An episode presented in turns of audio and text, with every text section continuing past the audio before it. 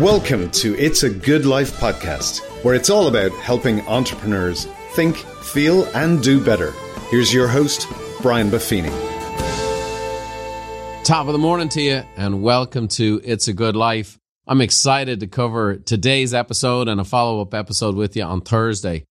Today, we're going to talk about the DNA of an entrepreneur. I love being an entrepreneur. I love talking to entrepreneurs. And I hope this helps you think, feel, and do better as an entrepreneur. I have three major points for you today that may be confirming of who you are, reminder of what you need to get back to, or perhaps resolve to be more of in the future. You know, we're in an ever changing market, ever changing economy. We got inflation all over the world. We've got higher prices. We've got um, recessions, even though you're not allowed to say that word anymore.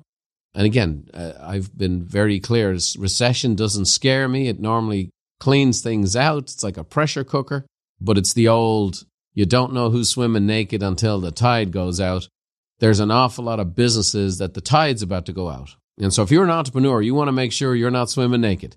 And so that's what this particular episode and, and next Thursday's episode are all about to help you succeed in times of change. So, three things that I really think define the DNA of an entrepreneur is possibility thinkers, willing to take calculated risks, and then your passion will play. And that's what we're going to talk about. Being a possibility thinker, what's possible, is always that aspirational side of an entrepreneur. An entrepreneur has to be, at the end of the day, someone who believes that the future can be better than today and that they can do something about it. Willing to take calculated risks. If you don't take calculated risks, you need to go get a job somewhere. And if you don't put calculations into your risk, you're going to be broke. And then ultimately, the reason to do it all is you have a passion for something. And you've heard the phrase, a passion play. Well, I'll say your passion will play. And that's what we're going to talk about. So, first of all, I want to talk to you about what the definition of an entrepreneur is. It's an individual who creates a new business, bearing most of the risks and enjoying many of the rewards. And just so you know, it's disproportionate. You'll take far more risk than you do actually get rewards. And that's what it means to be an entrepreneur. It's someone who identifies a need in the marketplace and works to fulfill it. Historically applied to an individual who starts a business seeing the ability to fulfill a need as an economic opportunity. And that's it. You find a need, you fill a need. And I'm going to do a series uh, for you on the DNA of a business. And that really is going to get more and more into the nitty gritty of how to find a need and how to fill a need and how a business functions accordingly. But that's what an entrepreneur does. Entrepreneurs are a big deal, are a big deal. What's important to understand about entrepreneurs is we don't have a lot of seats at a lot of tables. And the reason being is entrepreneurs are left, right, and center. Entrepreneurs don't vote in a certain block. They don't have uh, centralized power. And so, because of that, we have organizations, whether it be the National Small Business Association or we have uh, chambers of commerce and things like that. But at the end of the day, we are a very diverse group. I just recently had our mastermind event. I had 3,200 people in the room at the San Diego Convention Center. Fantastic event, great spirit, great energy. And I'm telling you, I had people from all kinds of different persuasions in life of politics, of social perspectives, of economic perspectives. But yet, every one of them share this common bond of someone who wants to grow, someone who wants to do better for themselves and their family and their communities. And you know what? There was no dissent. There was no offense. Nobody walks out because they got offended or demands a refund. It's never happened. Why? Because we focus on what binds us together. And in under entrepreneurship, there's a common bond that we all have. And it is a big deal. We're a big deal. We're small individual entrepreneurs that can build big businesses, but ultimately, most entrepreneurs have small businesses. And it represents 44% of, for example, the US economy. So the largest economy in the world, 44% of it. Think about that. Almost half of the entire US economy, the largest economy in the world, is small business people, but you never hear much talk about small business people because we don't have big political lobbies for the most part. We don't really account in anyone's political or socioeconomic power plays. But it's a big deal. It's the engine. It's, it's everything. The SBA says there's 31.7 million small businesses. And by the way, that doesn't include the gig economy. That doesn't include side hustles. That doesn't include people who have a job and a business on the side. So it's a, just an enormous part of the working population. It's an enormous part of the economy. The SBA said from 2000 to 2019, small businesses alone created 10.5 million net jobs. So compared to the jobs that were lost, and remember, during the pandemic, small businesses got hammered. Home Depot was open, Walmart was open, but small businesses got shut. Restaurants got shut. Small businesses got hammered with all the lockdowns. Big businesses did not. Think about that. And even with all that said, 10.5 million net new jobs, almost 6 million brand new businesses created. So it's a big deal. I love entrepreneurs. I love people who are willing to take on the risk. I love people who are willing to bet on themselves. I love people who are willing to bet on an idea with such conviction they're willing to put it all to the center of the table. And I also know there's a lot of risk. In year one, 20% of small businesses fail. It's 30% by year two, 50% by year five, and 70% of small businesses no longer exist after 10 years. I know, Debbie Downer, what's going on? In the real estate space where I came from, 87% of realtors don't make it past the five year anniversary mark. So I am the patron saint of the lost cause. I love small business people. I'm a small business person my whole life. Obviously, I built big businesses as well. But the fact of the matter is, my business is built on championing small business. We have 22,000 members in our coaching and support systems. So we train tens of thousands more small businesses every year. And we have tens of thousands come through our seminars. So I am small business all the way. I come from it. My father was an independent contractor. He was a painter. His father was a painter. His father. So I come from five generations of small business owners. And so it's in my DNA. And I know it's in a lot of your DNAs too. So the first dynamic is entrepreneurs are possibility thinkers. And the definition of that is an attitude about life that relies on taking realistic positive action to increase the likelihood of successful results. Love it. Albert Bandura did a study, and he's kind of the father of scientific psychology. And he said the best predictor of success is whether you believe you will succeed. Realistic optimists believe they'll succeed, but they also believe that you have to make success happen through effort, planning, persistence, and the right strategy. They give serious thought to how to deal with obstacles. This preparation only increases their confidence in their own ability to get things done. That was a study published by the Harvard Business Review. Brilliant stuff. Alan Cohen, great author, said a possibility thinker notices a problem just long enough to get excited about the solution. Melinda Gates was Bill Gates' wife and the co founder of the Bill and Melinda Gates Foundation, one of the largest charitable institutions in the world. And she goes, Optimism isn't a belief that will automatically get better, it's a conviction that we can make things better. And I would say that's a key component for being an entrepreneur. You better have that conviction.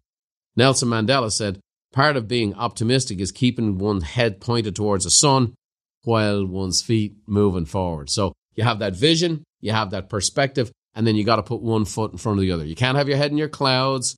I'm just going to do the vision, and you can't just put one foot in front of the other. I've seen both extremes with entrepreneurs where they're so focused on the specific of the day to day, they're like a little mouse on the wheel running all the time. I've also seen people who have big business plans and great visions, and they spend all their time out in the future and they don't do the things to get the business up and running and making a profit. And so you got to have a bit of both. You got to have your head pointed toward the sun, as Mandela said, while keeping your feet moving forward. The next thing an entrepreneur's DNA reflects is a creative problem solver. You got to be a creative problem solver. This is a way of solving problems when conventional thinking has failed. It helps you find new perspectives and innovative solutions so you can build a plan to overcome challenges and reach your goals. Entrepreneurs are creative problem solvers you know, I've been involved in a number of different transactions lately, and I'm dealing with some people that were not able to come up with solutions at all. And I'm going to say this I don't think those people are going to survive the recession. When things are easy, when stuff's flying off the shelf, when people are buying readily, and there's not a lot of obstacles involved or objections involved, it's easy to make a sale. A turkey can fly in a hurricane, but when the wind stops blowing, you better be a creative problem solver. One of the things that's interesting for me growing up in Ireland, I had a Christian brother teacher and I had some really good ones, and I had a couple of doofuses. And one doofus in particular told me, Brian Buffini, you're not a very creative person. And the reason he said that is that I didn't have the prettiest of handwriting. Pretty interesting for a guy who, in the last 30 years, has sold about, let me see, somewhere around 250 million. And one of the reasons for that is because I write personal notes all the time. And uh, if you've ever listened to any of my broadcasts in the past or presentations in the past, I'm a big believer in personal notes as part of my overall business strategy. The fact of the matter is, I might not have the best handwriting, but I'm actually a pretty creative guy. And I saw that happen in business where I would use my creativity to come up with solutions. And the solutions are this we're going to make this work. We're going to figure out how. I don't know what to do right now, but I know what we are going to do. We're going to make this work and then we're going to figure it out. And that's what entrepreneurs do. And that's what we think about. And we're going to put a creative solution. And sometimes we're going to put a creative solution together and then systemize it into a product or service so it can be duplicated again. Albert Einstein said we cannot solve our problems with the same thinking we used to create them. Richard Branson said critical thinking is the key to creative problem solving. More on him later. Charles Swindoll, one of my favorite authors and speakers, says we're all faced with a series of great opportunities brilliantly disguised as impossible solutions. If you find yourself in a situation where you're just, uh, as a problem come up and you're like, I'm, I don't know what to do. And I see people who do this all the time. My kids do this all the time. You know, Dad, what do I do? Sometimes I've made the mistake of figuring it out for them. But when I'm really parenting properly, I go, well, what are your thoughts? What's another way to work at this? How could we fix this? And when you ask questions, probing questions over and over again, when a person comes up with a solution, they really get it figured out. The last piece I want to say on this, as the DNA of an entrepreneur, is that you need to be a combination of Pollyanna and Freddy Krueger. That's really the greatest mindsets you can have. Now, Pollyanna, right, in the famous Eleanor Porter children's story, and then if you remember back into the 60s, it was a Disney movie with Hayley Mills. She's just someone who is consistently and excessively optimistic about all things. She used to talk about the glad game, where you find something to be glad about in every situation. People will say to you, Oh, you're just Pollyanna. You know, Pollyanna is someone who's so hopelessly optimistic, they're not rooted in reality many times. But I will say to you, you have to be Pollyanna to be an entrepreneur. You have to believe in the best of the future. You have to believe in the best of people. Like if I do this service, people are going to pay and appreciate it. If I serve people this way, they're going to be so happy with what I do, they're going to tell their friends. You have to believe in the future. One of the challenges I'm going to lay down for you today is that if you want to fulfill your Pollyanna nature, which needs to be in the DNA of every entrepreneur, you need to shut off the news. You want to watch stats, you want to find out some stuff, do. But if you're rotisserizing on your particular drug of choice, if you're a leftist and you're watching MSNBC and you're a rightist, you're watching Fox and don't be, oh, I'm not right, I just do this. I'm not left, I just do this. And we rotisserize and rotisserize and rotisserize. Let me say this. There is none of those channels are going to feed your inner Pollyanna what they're going to make you feel like. And like right now, 78% of people believe the country's going in the wrong direction. The world's going in the wrong direction. People are starting to feel a sense of hopelessness. Well, let me tell you this that is not how an entrepreneur needs to think. How in the world can you build a business for a future that's fallen apart? How in the world can you build a business for a climate that's going to be destroyed, for people that are going to be destroyed, that for people who are going to destroy the country and destroy the um, democracy and destroy. You watch that stuff all day long, your inner Pollyanna will die. And with it will be the hopes and dreams of your business. You have to believe in the best of the future. Now, you also have to have a strength that comes with that. That's Freddy Krueger. Now, I've never really watched the Freddy Krueger movies, but Freddy Krueger is this horror movie and all I know about Freddy Krueger is he's hard to kill. And my favorite image I've ever seen of Freddy Krueger is not some ugly dude in a horror movie with a hat on, but of a grave site where Freddy Krueger is dead and buried. And at the last glimpse in the movie, his hand pops up through the dirt. Well, I can tell you this I've had dirt thrown on my face in my businesses for 36 years. And the fact of the matter is, you have to be like Freddy Krueger, which is you're just hard to kill. You want to have the relentless positivity of Pollyanna, but you want to be like Freddy Krueger, just never, never quit. And I've experienced this, I've lived this, I've been involved in this personally on so many different occasions in so many different businesses. And again, today, you know, I, I like I said, just finished an event and 3,200 people out there. It was sold out at the convention center. And people come and, geez, everything's just so easy for Brian and sells out everywhere he goes. And the podcast exploded and everything's just great. And the coaching is all fantastic. Let me say this in the 26 years of Buffini and Company's existence, I'd say at least on three occasions, it came within a narrow margin of closing its doors. At least three that I know of. Maybe there was more and I've just kind of forgotten about it. The fact of the matter is that's part and parcel being an entrepreneur. I used to draw what looked like a circular W on a line to describe entrepreneurship. People say, What is that? And I go, That's because your butt's on the line. That's what it means to be an entrepreneur. If you're really going to do it, and you have to have that combination of Pollyanna, I think the future is going to be better. My life can be better. My clients will appreciate it. My clients will refer me. Customers will tell their friends. My brand will grow.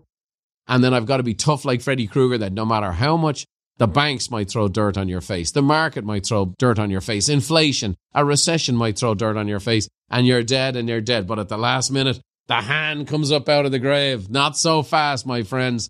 The rumors of my demise have been greatly exaggerated. Pollyanna and Freddy Krueger.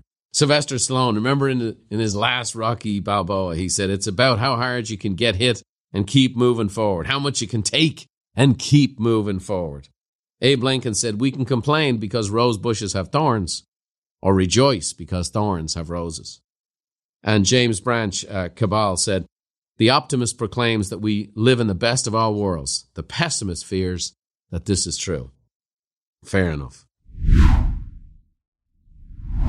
Well, the fact of the matter is, we have to understand that in order to be a great entrepreneur, we have to be possibility thinkers, creative problem solvers, have a positive mindset like Pollyanna, and survive like Freddy Krueger. And a great example of that would be Sir Richard Branson. He's, you know, this swashbuckling Brit, you know, and he does all these remarkable promotional things. But his, his dynamic, he's born in 1950, so he's 72 now. He launches his first student mag, his business, at 16 years old. He got 100 pounds sterling from his mum and he started his first business, right? So he's an entrepreneur. He opens five years later, okay? So he's 21 years old and he opens his first record shop on Oxford Street. A year later, he launches Virgin Records. Now, for those of you who are a bit younger, you might not know this, but for those of us, Virgin Records or Golden Discs, those were the two big stores. And when there was a new song coming out, you stood in line with your buddies, certainly in Ireland, freezing our butts off, waiting for the latest Duran Duran record or Michael Jackson off the wall. I remember standing in line for that, freezing me tush off, waiting to hear that Billie Jean was not his lover. Okay. So at uh, 23, Branson makes his first million. Okay. He signed uh, deals with the Sex Pistols and Paula Abdul. Probably the first time those two people have been mentioned in the same sentence. 11 years later, he parlays his success in a record business, keeps innovating, keeps creating, keeps possibility thinking, keeps practical optimism, and he opens uh, an airline. Now, you would think, now what in the world? But that's how entrepreneurs create. Entrepreneurs create and use the funding from the profits of the record stores to get that up and going. And uh, Virgin had its first flight in London to New York City in 1984. So by 85, he launches Virgin Holidays, which was his own travel agency, right, to go along with the airline. In 87, as a promoter, now here he is, he's promoting relentlessly. We'll talk more about that in upcoming episodes. He set a record crossing the Atlantic in a hot air balloon. It's a tremendous possibilities, right? Tremendous promotion. The Virgin megastores were launched in 88. He makes his first billion in 1991. So 20 years after he opened up a shop on Oxford Street, he was a billionaire in 1992, now it's not all plain sailing, and this is what's really important. This is the Freddy Krueger stuff. In 1992, he sells Virgin Records for 500 million sterling to save Virgin Atlantic. So the airline is struggling. He decides what's his priority. His baby, what brought him to prominence. He saw changes in the market. He saw changes in how records were being bought and sold. He saw future technologies.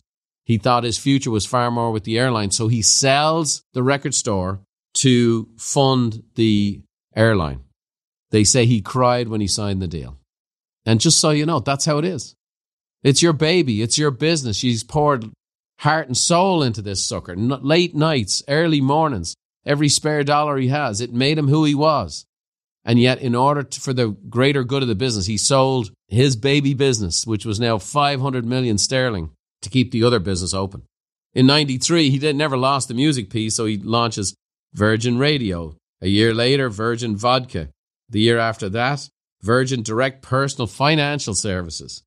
Two years later, Virgin Trains and Virgin Cosmetics. In 99, Virgin Mobile. He keeps opening up. By 2003, he's knighted by the Queen for his entrepreneurship. Okay?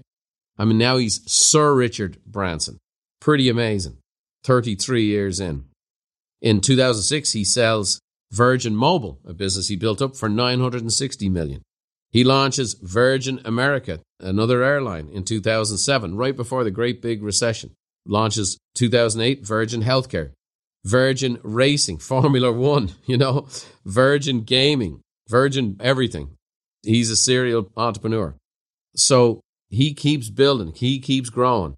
By 2019, the trains aren't doing good and he has to close it down. This is a few years ago. He still goes on and on. In 2021, he goes to space on a test flight, right? So now he's doing Virgin Space. So here's what we see possibility thinker, practical optimism, creative problem solver, Pollyanna and Freddy Krueger. It hasn't been a straight line for Richard Branson. It wasn't a direct flight to the moon.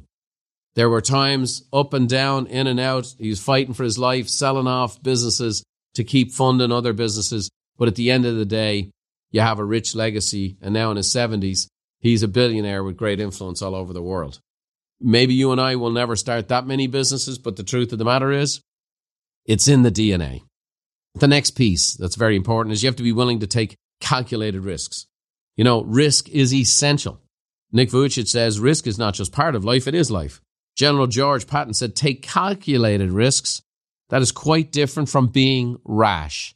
So, what does that mean? As an entrepreneur, you got to listen to your gut. As an entrepreneur, you got to trust your instincts. And as an entrepreneur, you got to put a plan together. You got to build a forecast. You got to have somebody look at it who say you're full of crap.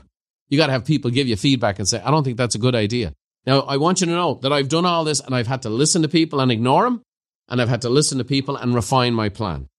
You have to know who to listen to and when. And ultimately, that strength of conviction you have, it's never totally safe to be an entrepreneur, and it never will be. My wife is the least entrepreneurial type person in the world. Her dad and her mom both had jobs. She had a job. She thinks I'm some kind of out of body alien where I have all these businesses and done all these things. Now, she measures me out and balances me out. But at the end of the day, it's just not in her nature to take risks. It is in my nature. And the older I've gotten, I've gotten, because I have more to lose, I take more calculated risks all the time. But risks are still where it's at. And entrepreneurs are not afraid of risk. Entrepreneurs are afraid of the status quo. Because when you're in status quo, you know you're already in decline. Time Sullivan, well known CEO, says to be an effective entrepreneur, you have to untrain yourself to do what everyone else is doing. We were taught in school and corporate America to stay in line and follow the playbook. You have to fight that muscle memory and follow your instinct. What you know to be a calculated risk. That's what you got to take. The next piece is that blind leaps end in disaster. So we want to be bold, but not reckless. So we want to take risk, but not blind leaps. Warren Buffett said risk comes from not knowing what you're doing. So the more you study, the more you research, the more you plan, the lower the risk is. Alexander Graham Bell said, before anything else, preparation is the key for success. And Zig Ziglar said, success occurs when opportunity meets preparation. And I will say this I prepare, I research, I do my homework, and then I go. And then I go. You have to test things out. You have to try things out. You have to see what works. Don't put it all in on the test, but then you've got to go do stuff. And I, I as I, I run an organization, and I'll be honest with you, it's a 27 year old business now, And I have most of the people who work for me are afraid of me because I take risks and I come up with ideas. And they're, oh no, don't destabilize us. And they don't understand that the reason they have a job is because I destabilize them fairly regularly, like every couple of years. Here's an innovation. Here's what we should do. Here's how we should do it. And I have to fight my own organization to do it. And it's okay because they're promise keepers. They're doing a great job in servicing the customers and doing a great job and following on all the promises. And when I come up with the what, they initially think how. How are we going to do that? How's our IT going to work? How's our accounting going to work? How's, how do we support that? And those are all the proper questions. But there's no point in having a how if you don't know what you're trying to pursue. And if you don't innovate, if you don't create, and if you don't move forward, you're going to get left behind. The last piece to this is your plan in pencil. Your plan in pencil. Now, Andy Stanley will say, pencil in your plans, but write your visions in ink. Brian Tracy said, be clear about your goal, but be flexible about the process of achieving it. And lastly, an unbending tree is easily broken. So we need to have some flexibility. Otherwise, we end up in serious, serious trouble. Well, I've shared with you a lot of stuff today that I think you'll like. We've covered the DNA of an entrepreneur. I'm an entrepreneur. Many of you listen are an entrepreneur. Some of you want to be an entrepreneur in the future. It's not easy. It's not for the faint of heart. You got to have Pollyanna and Freddy Krueger in you. But at the end of the day, if you really have a desire and an ambition to build your own business, there's just nothing like it. Whether it's a side hustle, whether it's your primary passion, there's nothing like it. And what I want to do is come back and, and talk to you on Thursday. I want to talk to you about how passion plays a huge part in your success. It's why it makes it such a joy. It makes it why you're willing to do the difficult things and suffer on. Pollyanna and Freddy Krueger both come to life in your passion. And I'm going to share with you also some of my things I've learned the hard way. And one of the reasons I feel equipped to share. I know I've owned lots and lots of businesses and made lots and lots of money, thank God. But I've learned far more from my failures than I have from my successes. So on Thursday, I'm going to share with you kind of my top 10 wall of shame business mistakes and what I learned from those and how they ultimately have helped me become the entrepreneur and business person I am today. So tune in on Thursday. I'm going to do the DNA of an entrepreneur part two. I'll tell you some of my own stories and I'll help you along with maybe some of the challenges you're facing or some of the mistakes you made and how you can turn those things into your fortune. And one of the people that's helped me be both Freddy Krueger and Pollyanna is the influence of my 91 year old mother, Therese Buffini, who's been in my corner from day one. She's a sweetheart of a gal. I got a chance to talk to her this morning. And she is Pollyanna and she is Freddy Krueger. And uh, she's still fighting hard every single day. And that's the DNA of an entrepreneur. My dad was the business guy that taught me how to be self employed. My mom gave me the juice to do it well. So tune in next uh, Thursday. I want to finish this conversation with you. We have a great chat about the DNA of an entrepreneur. Until then, let me leave you with a little Irish blessing from a ferocious little entrepreneur herself, Therese Buffini. We'll catch you next time. May the road rise up to meet you, and may the wind always be at your back. May the rain fall soft upon your fields, and the sun shine warm upon your face. And until we meet again, may God hold you in the hollow of his hand. See you next time.